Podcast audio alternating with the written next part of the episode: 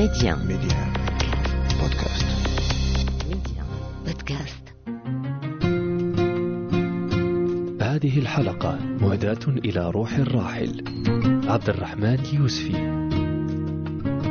أنا كنت كنتصور أنني من تديني الموت عاد ديك الساعة تعينوا لي في واحد الزنقة لكن جات على بكري اليوم والموقف ديال صاحب الجلالة كان فعلا لا مثيل له وهذا غادي يجعلني بعد هذه المدة كلها ديال 17 عام اللي أنا واقف ما عرفتش شنو غادي يمكن نعمل. ولد عبد الرحمن اليوسفي في الثامن من مارس عام 1924 بطنجة وتوفي في التاسع والعشرين من ماي 2020 بالدار البيضاء عن عمر ناهز السادس وتسعين. التحق عبد الرحمن المجاهد الوطني وأحد أبرز صناع التاريخ المغربي الحديث بصفوف الحركة الوطنية وهو تلميذ. واصل نضاله بعد استقلال المغرب وانخرط في العمل السياسي السياسي إلى أن تقلد منصب الوزير الأول وقاد حكومة التناوب عام 98 وأعيد تعيينه وزيرا أول في الحكومة التي تم تشكيلها عام 2000 وقد خصه العاهل المغربي الملك محمد السادس بتكريم خاص. في القلب اعتماد سلام. نتذكر اليوم سي عبد الرحمن اليوسفي رفقة رفيق نضاله الحقوقي والكاتب الأستاذ مبارك بودرقة أهلا وسهلا بك معنا عبر ميدي 1. شكرا لله. بارك الله فيك. طبعا الحديث عن سي عبد الرحمن ليس سهلا سي مبارك وأنت تعرف ذلك أكثر مني. أنا أريد فقط أن أتحدث عن السي عبد الرحمن من وجهتين. وجهة أولى هو بالنسبة للشباب المغربي أن هذا الشخص الذي ساهم طوال حياته في بناء يعني الأركان الأساسية ديال الدولة المغربية. كان ابن الشعب وتوفى والده وهو في سن 12 سنة حيث حصل على شهادة الابتدائية. وحرمه المسؤول أن يعطيه منحة ليتزاول دراسته في ثانوية مليس في الرباط وبعد أن احتج عليه أحد الفرنسيين على هذا المسؤول كتب لي قالوا كيف يمكن أن تحرم طفلا صغيرا توفى والده ونابغا ونجح في الشهادة الابتدائية بميزة جيدة جدا تحرمه من في الوقت الذي كتعطي المنح الأبناء الإقطاعيين اللي عندهم يعني أراضي وعندهم ثروة فقال له إذا بغى يمشي يمشي لمراكش يتبع رسالة دراسته تما ما بغاش يعطيه أعطاه منحة لمراكش فهذا الطفل ديال 12 سنة غادي يغادر الحدود لأن طنجه كانت دوليه ثم الحدود الإسبانية ثم الحدود الفرنسية ليلتحق بمراكش باش يقرا تما. في السنة الأولى نجح وذاك المدير الفرنسي قال له نجحتي دابا وعندك نقاط مزيان نصيفطك للرباط قال له لا نكمل دراستي في مراكش. ثم لما نهى دراسته الاعداديه في مراكش وكان جالس تلاقى في الصف في السنة الأولى مع السي محمد بوستة نفس القسم. فلما التحق بالثانوية مولاي يوسف جات الوثيقة ديال الاستقلال 11 يناير 1944 وجاء المهدي بركة كيسقطهم ضمن عناصر الذي استقطب استقطب عبد الرحمن. وأخذوا عنده الدار تماك أدى القسم. فقرروا في في رباط أن تكون هناك مظاهرة نهار 29 يناير 1944 لدعم وثيقة الاستقلال. وقرر أنه يخرجون من ثانويه يوسف لكي يشاركوا في المظاهرة. هذاك الحارس كان بغى يمنعهم وزلق وطاح وتكسرت يداه ملي رجعوا شد عليهم وقرروا طرده بصفة نهائية أنه ما يتسجل في أي مدرسة في المغرب كلها. أصبح محروم وأصبح مشرد. فلجأوا إلى مسجد السنة وجاء المهدي مبركه وزعهم على المناضل على الوطنيين إلى آخره. كان عند الأول اعتقلوا الفرنسيين مشى عند مولاي العربي العلوي بالعربي العلوي شيخ الإسلام نفاوه اضطر مشى الاسفي عند واحد الباشا تماك ولد كان كيقرأ معه ولده. جاوا الفرنساويين طردوه تماك مشى للجديدة إلى آخره إلى أن التحق بالدار البيضاء. وأصبح يشتغل في الحي المحمدي وهناك ساهم في تأسيس الجمعيات سواء الرياضية الاتحاد. صحيح. لازال الآن إلى الآن. مدرسة الاتحاد أيضا الجمعيات هاد لومبيلونس اللي كتأخذ الموتى الفكرة ديالو. شاف الفرنسيين كيف كيوضعوا الموتى ديالهم بسيارات الموتى سوداء ويمشيو موراها. في ديالنا فأحسن الحالات كروسه فأقترح عليهم يديروا سيارة بيضاء ويكتبوا فيها لا إلا الموتى. الله. مم. هذيك الفكرة ديالو. ساهم أيضا في إنشاء الطبقة العاملة النواة الأولى في آخره وبدأ يعني كيدرس باش يصور طرف الخبز باش يعيش أيضا. وأراد أن يحصل على البكالوريا الأولى والبكالوريا الثانية وهو ممنوع. فتقدم كحر وتقدم ونجح فيهم. ونجح في السنة الأولى أيضا ديال الحقوق والساعة الثانية ديال الحقوق ومشى كمل دراسته في فرنسا. رغم كل العراقيل ولكنه كل واصل أصر- آه، مساره الدراسي. تحدثنا بأنه كان آه، عندما خرج من آه، مدينته الأولى كان تقريبا في عمر الثانية عشر عندما انتقل إلى مراكش. ومنذ ذلك الحين أستاذ مبارك بودرقة وسي عبد الرحمن يخدم الوطن منذ آه، الثانية عشرة من عمره. تماما. نعم. تماما. عندما التحق لفرنسا التقى عاوتاني مع الوطنيين هناك عبد الرحيم بوعبيد وكانت ديك الساعة الأمم المتحدة تعقد جلساتها العامة في فرنسا في قصر شايو إن الاتفاقية ديال تاسيس الأمم المتحدة وقعت في فرساي وقعت في فرنسا. فيعقدون تماكم مشى السي عبد الرحمن يدافع عن القضية المغربية. واكتشفه عبد الرحمن عزام اللي هو أول رئيس ديال الجامعة العربية وكان يسكن في فندق جورج سانك لا زال قائما وهو من أفخم الفنادق. حجز له غرفة هناك لأنه شاب يتكلم يدافع عن القضية الوطنية بالعربية وبالفرنسية والإسبانية والإنجليزية. فأعجب بهذا الشاب ونشرنا الصورة مع عبد الرحمن عزام وهو يخطب في في ديك في هذه الاجتماعات. ثم أيضا رئيس الجمهورية الفرنسية فينسان أوريول استدعى محمد الخامس باش يعلق له الدكتوراه الفخرية مهم. هناك. وخذ يعني الباخرة من طنجة ونزل في لاريشور والسي عبد الرحمن هو منير العربي الشتوكي جندوا المغاربة والجزائريين والتونسيين عمالا وطلابا وداروا له واحد الاستقبال رائع جدا. فاعتقلتهم السلطات الفرنسية. لما وصل الخبر محمد الخامس رفض أن يتسلم الدكتوراه الفخريه هذيك إلا بعد إطلاق سراح السي عبد الرحمن ومنير العربي الشتوكي فقالوا راه طلقنا السراح ديالهم. قال لهم خصني نشوفهم. قبل أن يتسلم الدكتوراه الفخرية. شافهم التقى بهم عاد تسلم الدكتوراه. قرر الفرنسيين يطردوه من فرنسا نهائيا.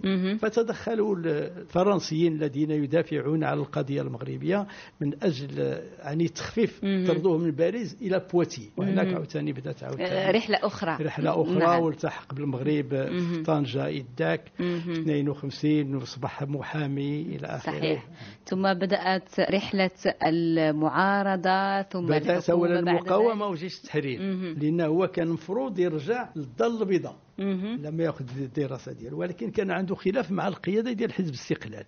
علاش؟ لأن بدا كي كينظم العمال وكيدخلهم لحزب الاستقلال. حزب الاستقلال معروف فيه الفقهاء فيه الحرفيين.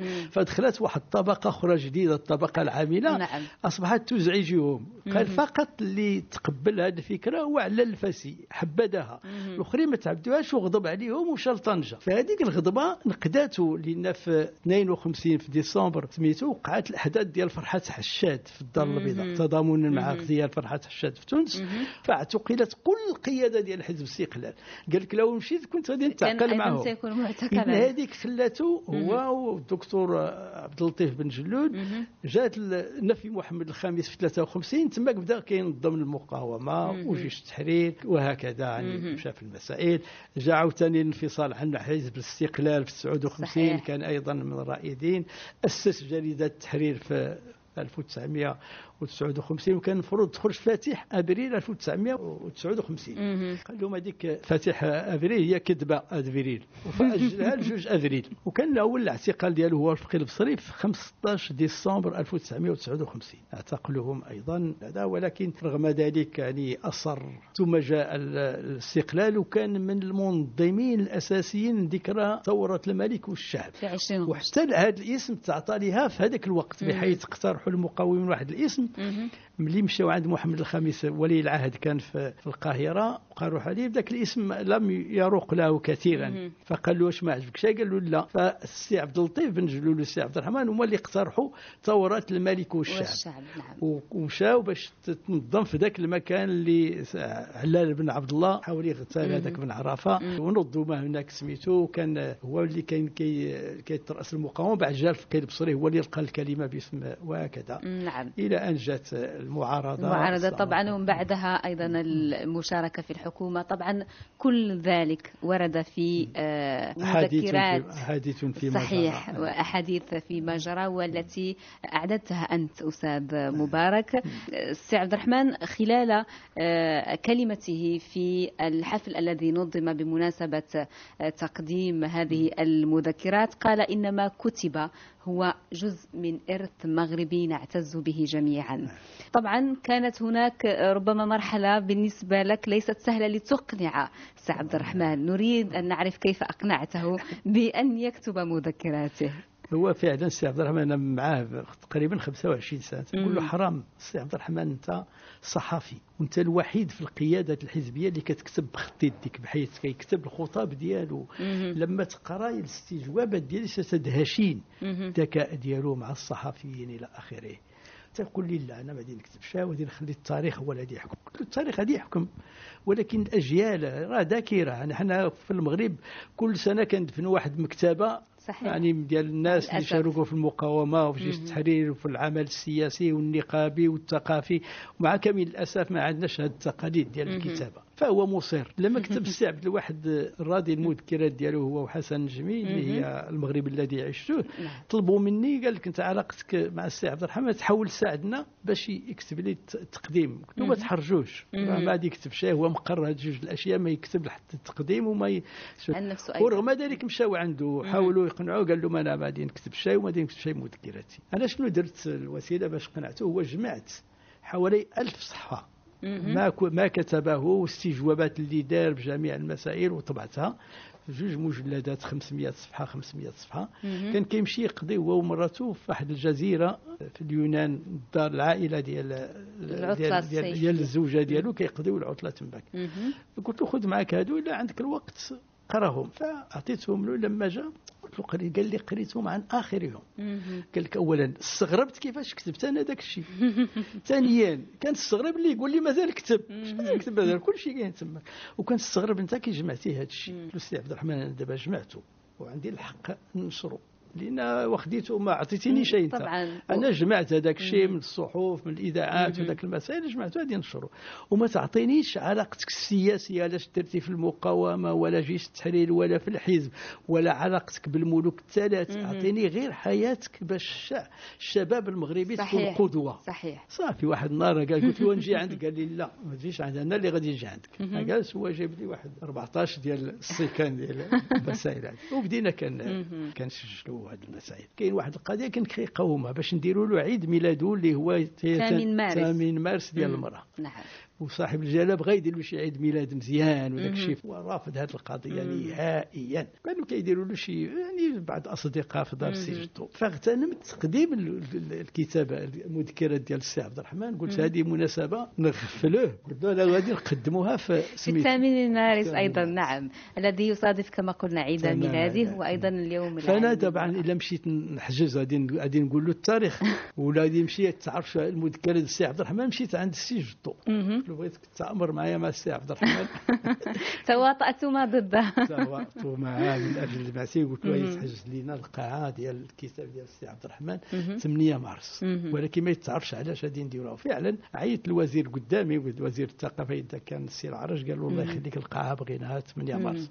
قال السي عبد الرحمن قلت له حنا حجزنا ما عرفناش اش من نهار غادي فكانت مفاجأة أيضا وزدنا له أصدقاء نعم. فيليبي غونزاليس والخضر الابراهيمي أيضا صحيح. كان سعيدا بذلك يومها.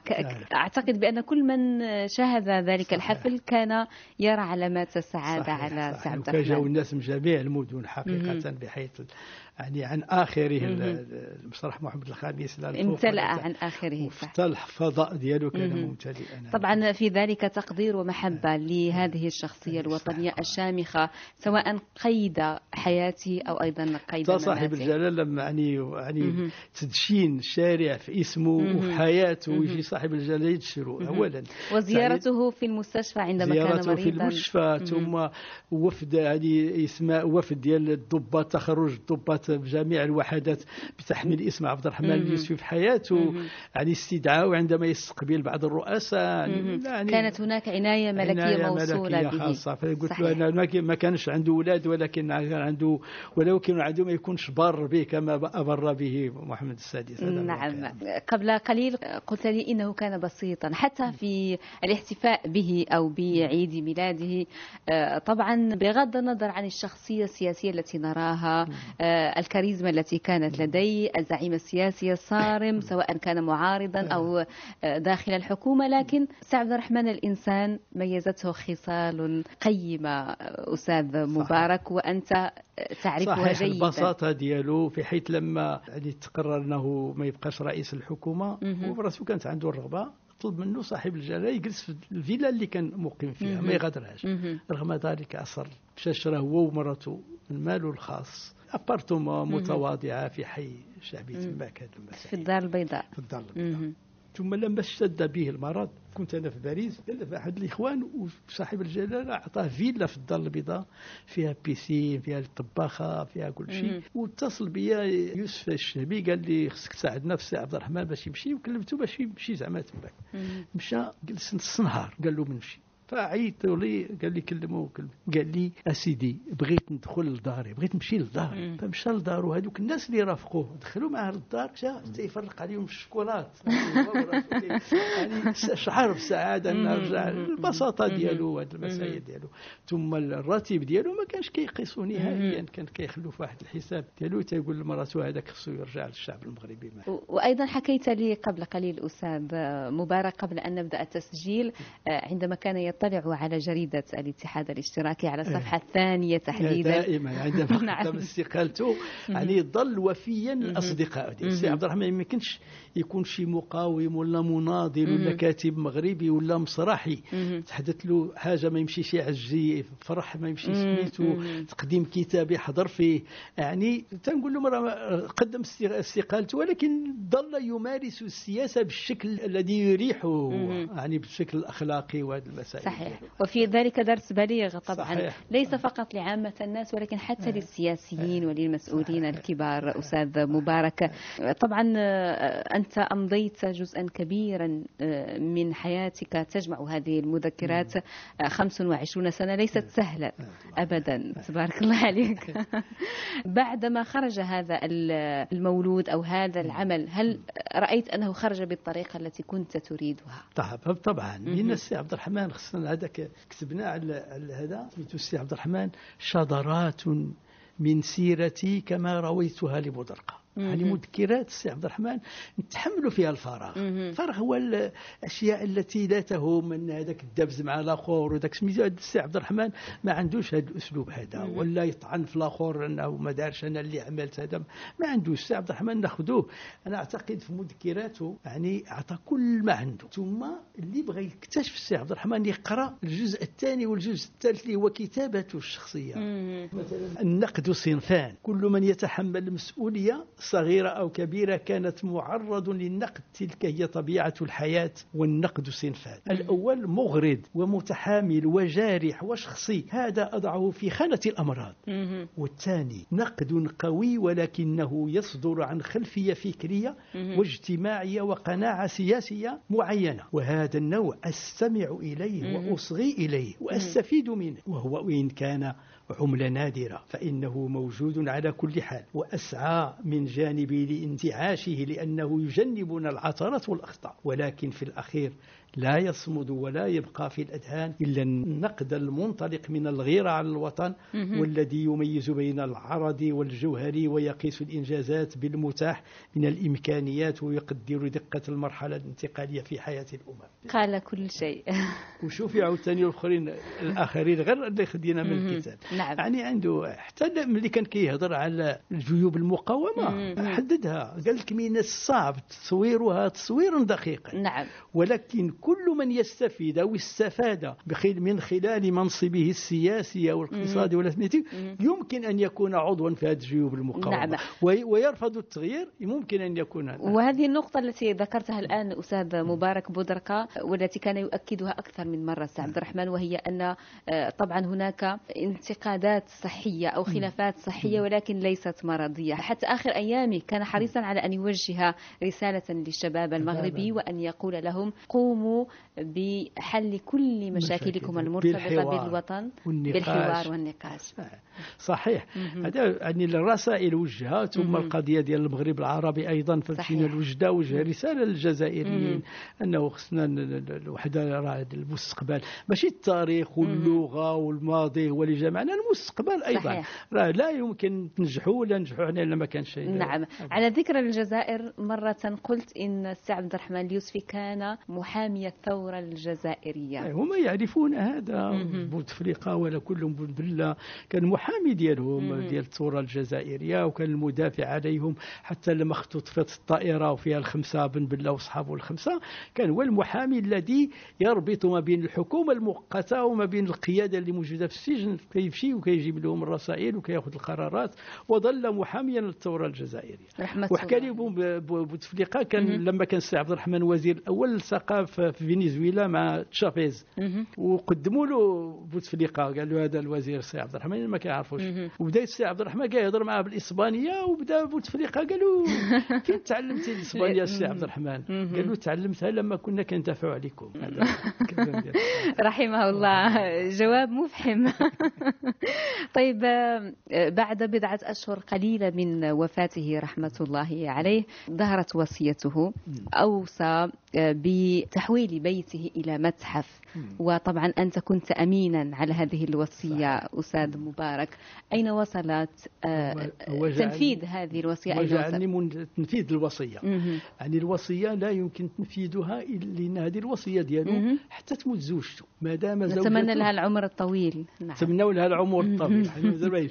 ولكن المسائل كلها تسوات عن طريق النوطير والتقعات والبيوت اللي في كان حتى هما تسويا كل الاشياء تسوات ولكن السي عبد الرحمن قال لك ما دام إيلين عايشة مهم. حتى حاجة ما سميتو تقاس بقاسم نعم كانت علاقته خاصة بإلين أستاذ هو تعرف. عليها في سنة 1947 مهم. كان نجح في السنة الثانية ديال ال fac وذاك سميتو ديالهم اقترح عليهم يحتفلوا يديروا مسرحية وأعطاه دور النادل. وقال له خصك دير واحد ال complet بيض والعاب ديال إيلين هو خياط كان كان في في, ليون وجا تماك وفتح في شارع ولي عبد الله الآن حاليا فتح دكان قال وراه واحد الخياط فرنسي جا سير مشى عنده تماك التقى في نظر اول أول نظرة. أول لقاء التقى إلين عند والدها عند الوالد ديالها. واحد الشهر ولا سميتو عرض عليهم قال له الحاج أحمد بناني هذا كان كيبيع الاثواب في ضرب عمر قال له جيت تعشى عندي راه عندي شي أصدقاء. شكون اللي غادي يلقى عائله ايلين عاوتاني هو ايلين صافي وتربطت العلاقه ديالهم وجات قالت له با غادي يتزوج قال لا pas question لأن هو من اليونانيين اللي جراو عليهم الأتراك. هو كل ما هو مسلم راه تركي قال له ما يمكنش تزوجي به. فوقاش قبل يتزوج به لما تعتقل السي عبد الرحمن مسال السجن. قال هذا هو هذا ملي مسال السجن الآن. وما تزوجوا حتى ل 68 من 47 لأن مشى السي عبد الرحمن يتولى الدفاع في القضية ديال تنظيم محاكمات المهدي بن بركة في باريس في سنة 1966 وبقى تماك وهما عاوتاني انتقلوا. المهم تلاقاو في تزوجوا في سنة 68 وبقات العلاقة ديالهم. وهما اللي قرروا باش ما يولدوش. ماشي زعما من الناحيه الطبيه لأن هو كان هذه المسائل تيتنقل هي عاوتاني سميتو. فاختاروا أنهم ألا ينجب. حتى علاقاتهما درس. للآخرين. طبعاً. كل ما يتعلق بالسي عبد الرحمن درس الوفاء صحيح. صحيح. كانت سندا له في حياته وأيضا وفية بعد. وفاته. طبعا السي عبد الرحمن يلزمنا ساعات وأيام للحديث عنه. اليوم أستاذ مبارك بعد هذه السنوات على وفاته وتوفي في العام 2020 في ماي تحديدا آه، تقريبا ثلاث سنوات على رحيله. ما الذي يذكرك به أو ما أكثر شيء تتذكر به السي عبد كل الرحمن؟ شيء يذكر السي عبد الرحمن. لأن علاقتي معه كانت وطيدة. مهم. وكان آه، يعني على محل courant داز بيناتنا بحيث حكى لي أشياء وكثير وعنده بزاف ديال بعض النوادر مثلا. فاش كان كيمشي من الحي المحمدي ل Cosumar باش ينظم يعني كان ديك الساعة مازال باللباس ديالو فاش جا به من طنجه الجلابة والطربوش.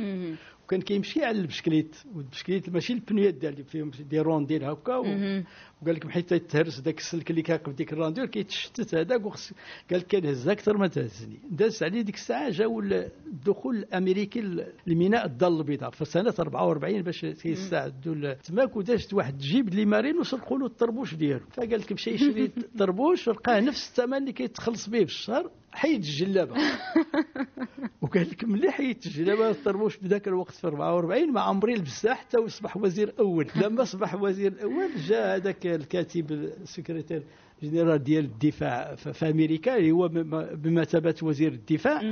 وجات في يعني زيارة زي- رسمية. زيارة رسمية وت- وتجتمع معه السي عبد الرحمن ويتعشاو. ملي في الت- المسائل. السياسية بيناتهم. قال له راه كنسالكم واحد الدين راه الم- les marines ديالكم. مارينز ديالكم سرقوا له الطربوش ديالو. قال له سيدي غادي نسجلوا هذا الدين؟ مشى صيفطوا la casquette. ديال les marines قال لك جا- سلمتها ولكن ما عوضتليش لا لن أنا. تحل محله رحمة الله الله عليه. في ختام هذا اللقاء أستاذ مبارك سأطلب منك كلمة إلى روحه وإلى ذكراه يعني هذا قيس السي عبد الرحمن مرتاح في قبره جيدا لأنه أدى الواجب ديالو الوطني. لاخر ربق. يمكن الناس كلهم اللي كيعرفوه ما عمر شي واحد يقول لك تعبني السي عبد الرحمن. يعني السي عبد الرحمن ذاك الطراوة ديالو والأدب ديالو حتى الكلمة الخشينة ولا شي حاجة ما كينطقهاش. ومتسامح. متسامح بشكل لا يتصور. ولكن صلب في القضية ديال المبادئ ديالو. صحيح. هذيك المسيرة. لا يتزعزع. يعني الاستقامة والأخلاق التلاعب بالفلوس ولا شي حاجة هذه ما كايناش. عنده نهائيا ولن يتسامح مع اللي سميتو ولكن فيما غدا ذلك يعني حقه لهذه المسائل منصف وكان عادلا وكان نزيها وكان يحب وطنه. يعني سيبقى دائما سي عبد الرحمن اليوسفي في القلب بطبيعة الحال. رحمة الله عليه وكل الشكر لك. العفو. آه، رفيق درب السي عبد الرحمن الحقوقي والكاتب الأستاذ. مبارك أنا سعيد بودقة جدا نلتقي بك. مرة مرة الأولى كنا درنا غير صحيح. عبر التليفون صحيح. كل الشكر لك. لك. شكرا, شكرا لكم مستمعينا وإلى اللقاء.